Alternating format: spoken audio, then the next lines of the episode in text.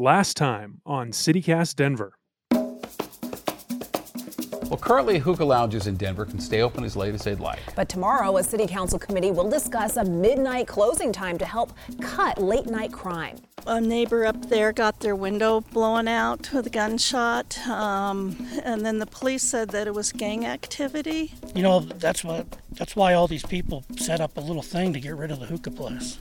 And so they're trying to do the same thing with the marijuana place now. A big step for Colorado's marijuana industry. For the first time, Denver will start accepting applications for pot hospitality businesses. The current owner of the building came by and asked her to sign a petition, and then like five minutes later, somebody from the uh, the neighborhood was like, "Hey, will you sign our counter petition?" So you so you do have a position on it. You you think there shouldn't be a, a public consumption lounge at that location. Yes, I am opposed to that license at that at that location. Have you talked to the the property owner? Property owner still has never reached out to me. I've been looking into this situation at 1800 South Broadway for a few weeks now. And after talking to all those people you just heard, one thing that's clear is that the owner of the building where Habibi Hookah Cafe used to be has lost the trust of the community. They blame him, at least in part, for all the problems in the neighborhood last year. But his application to open a weed lounge should be about more than late night partying and alleged gang violence. It should be about weed. Denver's last attempt at allowing public consumption businesses was so restrictive that only one could ever open. So, if we want it to actually work this time, if we want to foster this growing industry and reap some of the collective benefits of our international weed reputation, we have to make space for it. So, why not here, at this one address in the middle of the strip of South Broadway they call the Green Mile?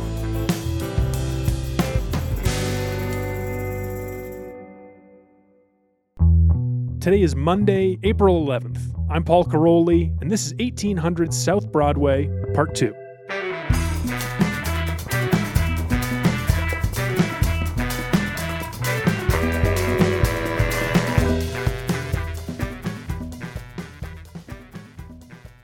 Okay, before we get into this, I have to apologize. Bree and Alexandra are out today, so it is just me to introduce you to Josh Horwitz the young man who now owns 1800 South Broadway.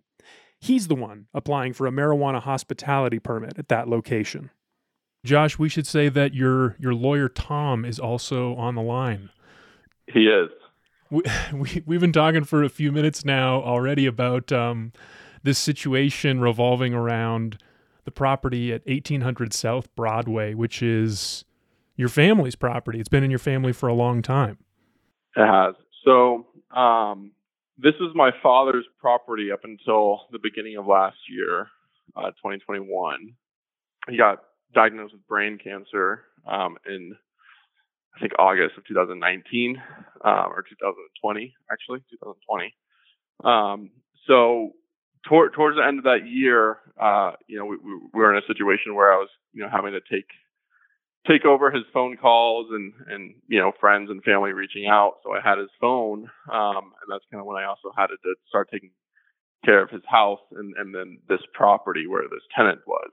Um, so you know, a couple weeks after I started taking care of everything, that's when I was reached out to. Um, I think by email by a couple of the uh, close residential neighbors, um, and they you know they expressed what has been going on. Um, and it was a total surprise by, you know, for my siblings and I. At this time, my father was um, incapacitated and we couldn't really make any comments with him. But, you know, we, we had no idea because my dad never really brought it up. Um, and, you know, we were never really included in this property um, just because it's, you know, obviously it's not ours, it was my father's. So, mm-hmm. so we never really talked about any of that stuff. Josh told me that that Zoom call with the neighbors was the first time he heard anything about late night partying or violence at 1800 South Broadway. Which is, you know, really concerning, especially coming from someone like me who goes to bed at like 8:30 at night. Um, so, so okay. we, right, so so we had that call, um, and you know, took us by surprise. So, you know, for, first off, that was the first time we ever met the neighbors. Mm-hmm. Um, you know, and uh, you know we kind of let them know like hey you know our situation with my dad at the time it was still his building. He was still alive, but we were kind of going through the whole, you know, process with the estate attorney, getting everything, you know, signed over, power of attorney and whatnot. Mm-hmm. Um, so after that call happened, you know, I, I spoke with my siblings and, and, you know, they said like, we need to meet with the tenant and, and give him a, you know, give him a violation notice of this lease. So I met with the tenant, um, you know, let him know this is, you know, these are the co- complaints that we're getting and, you know, this needs to stop or we're going to have further issues. So I didn't hear from the neighbors for a couple weeks. So I, I assumed things went pretty well. Um, and then I heard about a shooting that was happening or that happened. Um, right outside the property. So that's when I that's when I got Tom on board with this conflict, and I said, you know, we need to get this neighbor out of here. Um, and at that time, we were also in contact with the city, um, who was assisting us in that, because we had a lease we had a lease with the tenant, um, so we needed to figure out a way to evict him properly, which we did with the with which we did with the city, um, and it was, you know, it was at the time where it was a very, you know, we were dealing with my father who passed away way too young, um, in a in a very upsetting, you know, situation. But it was just a very overwhelming and pretty pretty awful experience when it, coming to evict this tenant. Um, you know, super stressful. We had a just a, just a bunch of conflicts arose. I mentioned this last time, but I never did get a hold of the old tenant, so I don't know if he'd corroborate any of this.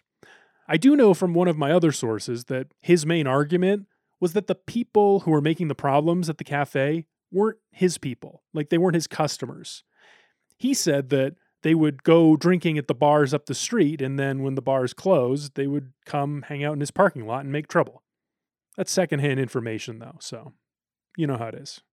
And I don't I don't know how long that tenant was there. I do know he bought it from his family member. I don't know if it's a cousin or or something, but I think he was fairly new in that space because one of the tenant or one of the neighbors also told me that they didn't have any issues with the old tenant.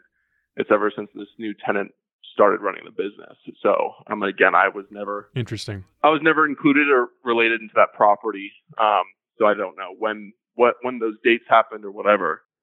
Josh told me that he worked with the city to evict the old tenant. And since October, 1800 South Broadway has been sitting vacant while Josh and his siblings sort out their father's affairs. And by coincidence, it was during that same period that the city finally opened up applications for marijuana hospitality licenses. And for Josh, that represented a lot more than a business opportunity. Yeah, so um, it, it stems from my father actually, and I'm doing it in his memory and you know for his legacy. At first, I thought it was kind of strange the idea that Josh would be carrying on some family tradition by opening a weed business. But Josh's father, Steve Horwitz, was one of the original ganjapreneurs. He snagged a medical marijuana dispensary license early on and opened a spot on South Broadway that he called Ganja Gourmet. It was one of the first dispensaries that was open in Denver. Um, and when he did start it, it was actually a it was a sit down restaurant where you could come in, sit at the bar, and order pizza or jambalaya, or he even had my great grandmother's cheesecake recipe with mar- you know with it being uh, infused with marijuana. I've reported on the weed business enough to know that in those early days, it was wide open. No one really knew what it was going to feel like to walk into a weed business, let alone what those businesses should even be. So when Steve Horwitz opened something as odd as Ganja Gourmet, it turned some heads. Here's some footage of him talking about his proto weed hospitality business with a CNN reporter from 2009. You know, the whole thing is legal as long as you have your medical marijuana card. That card gets you into Ganja Gourmet, where you can belly up to the bud bar, as in marijuana bud. What we'd like them to do is come sit at the bar and give us their order. And then if they want to choose a table, they could choose a table, they could sit on the couch, and we'll bring the food to them. Horwitz says he's owned the building for more than a dozen years and used to make those little magnets that real estate agents give out. But that tanked with the real estate market, and he decided to look into opening a medical marijuana dispensary. What I discovered is that um, they all ran good businesses, but they were all about getting the patient in, selling them the medicine, and getting them out. So that's why Steve dreamed of a place where people could come and eat, get high, and hang out and do whatever. But he had a problem. Normal restaurants rely on a neighborhood and regulars. And because of the regulations back then, this one would have to rely only on medical marijuana card holders. So not a lot, not a lot of the nearby uh, neighborhoods or you know residents were allowed to come and consume or eat some food. You'd have to have a medical license. The only time I was in there because I was under 21. Um, you know, I think the whole time he was he was open for business for the on-site consumption. So only time I, so I wasn't really allowed to go in there. But there was one time I was a kid and I not kidding because I had to go to the bathroom because he usually like left me in the car in the parking lot for five minutes while I went to go grab the mail or the mail. Um, so I sneaked in and I saw you know a cancer patient and a uh, and an old veteran who was handicapped. I don't think he had any legs. And they were sitting down together at the bar, and they were both eating, you know, infused food and just laughing. And uh, it was just a, it was just a great scene. You know, the medical medical side of it, you know, really showed that, you know, how how great of a um, product that is. Steve's idea for a weed restaurant was so bold, it even captured national attention. A new medical marijuana shop in Denver called the Ganja Gourmet. That's the name, Ganja Gourmet. Is now serving a marijuana pizza. Pizza made with marijuana. Talk about killing two birds with one stone, right? I mean, when you're going to order the pizza anyway. It's surreal watching these old videos now, knowing what happened to Steve Horwitz, but it does all kind of fit together with what Josh told me about his father's attitude and approach to life. I think probably what my dad would say is all press is good press. And I remember him, he was laughing at it like, you know, he was laughing at it because it still gets his name out there. I still think it was great and it shows his personality and his character, which is, you know, what, what everyone remembers him by. As the city slowly figured out how it was going to regulate this new industry, all those early weed restaurants and weed dinners were shut down.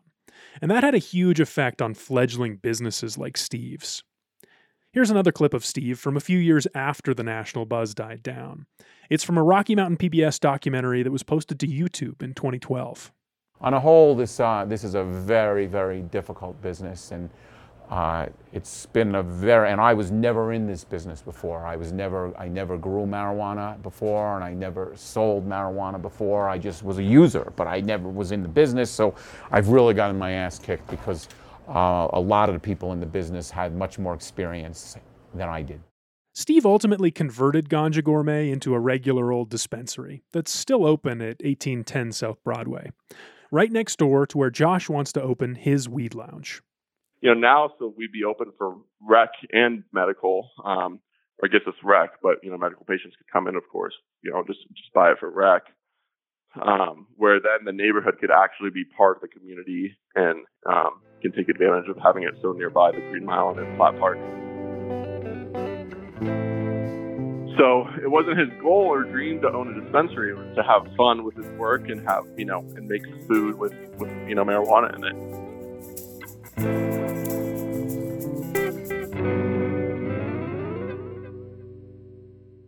Very close to the time of him passing, I, I received an article that Denver is going to start allowing on-site consumption, and you know, kind of, kind of warmed my heart. Gave me a weird feeling that you know, just like the timeline of that, because my dad, you know, if my dad was, you know, didn't get sick, I think he would have absolutely loved to, to you know, start his dream over again.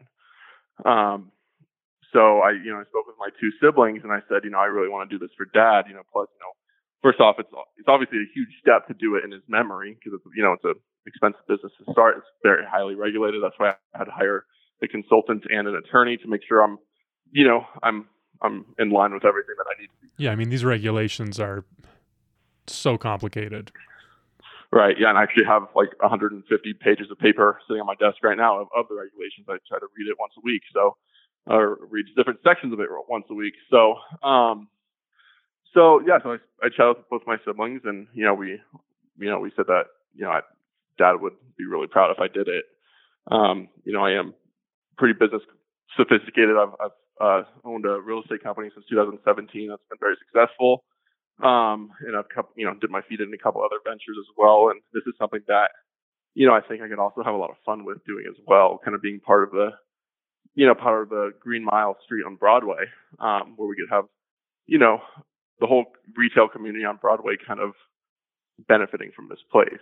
Yeah, that's another interesting part of this actually. Before we go on to to let the neighbors' response, this strip of Broadway, like this there's nightlife here. There's restaurants, there's bars, this kind of weed lounge. Like it doesn't seem to me as being that far out of like what you would expect to see there. At least that's that's my understanding of what the vision of what Denver's new like regulatory framework is. Is they want they want these kinds of businesses to open in places like this, right? Absolutely. And and so since it's been sitting vacant for the last six months, I've actually gotten calls from people who noticed it was vacant and they were interested in you know buying it or leasing it out. And I said, well, what's your use going to be?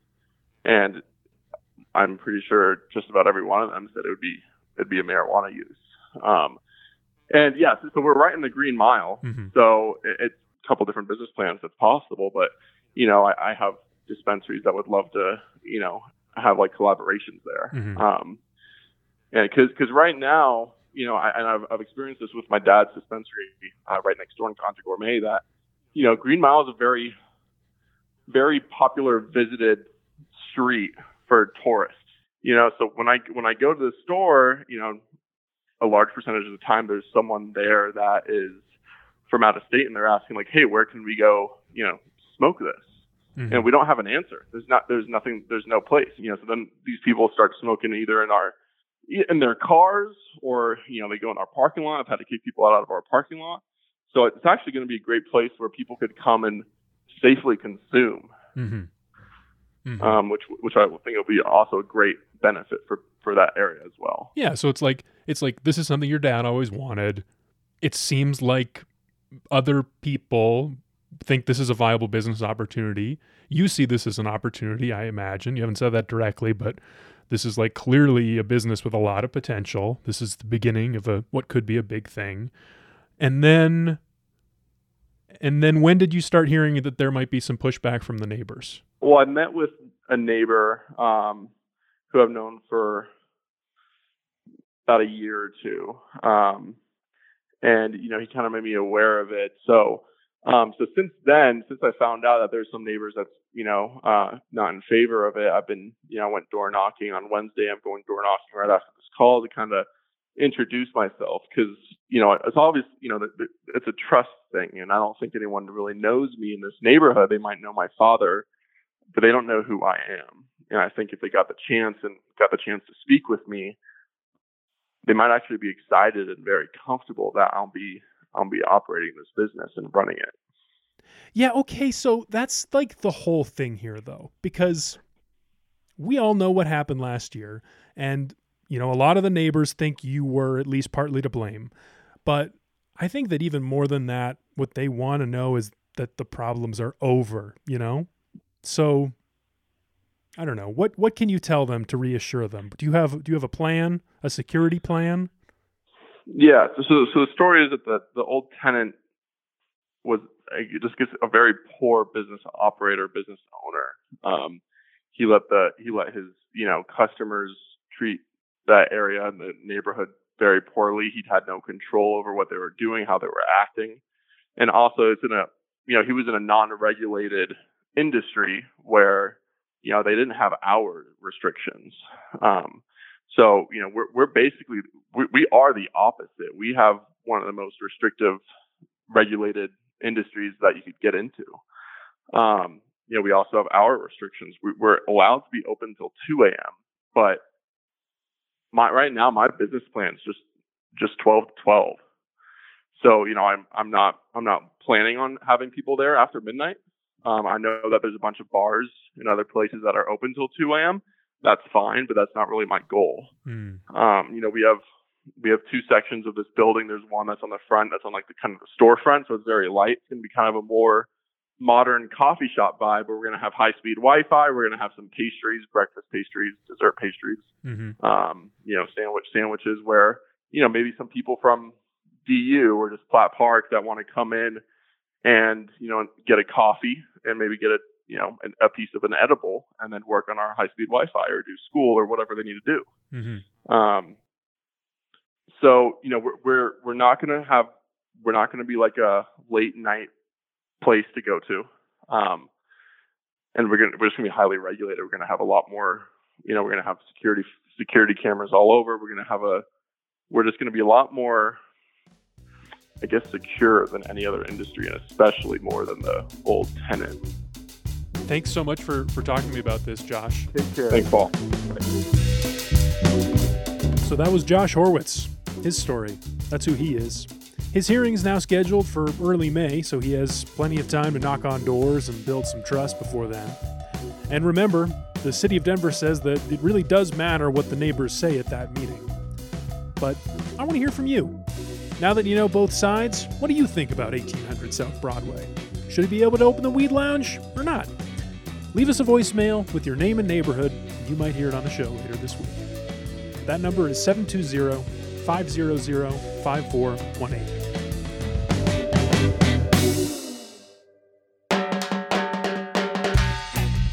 That's all for today here on CityCast Denver. If you enjoyed the show, why not take a minute and tell a friend about us? Rate the show wherever you get your podcasts and subscribe to our morning newsletter, where today, Peyton's got a rundown of Denver's history with marijuana regulations, back and forth and back and forth.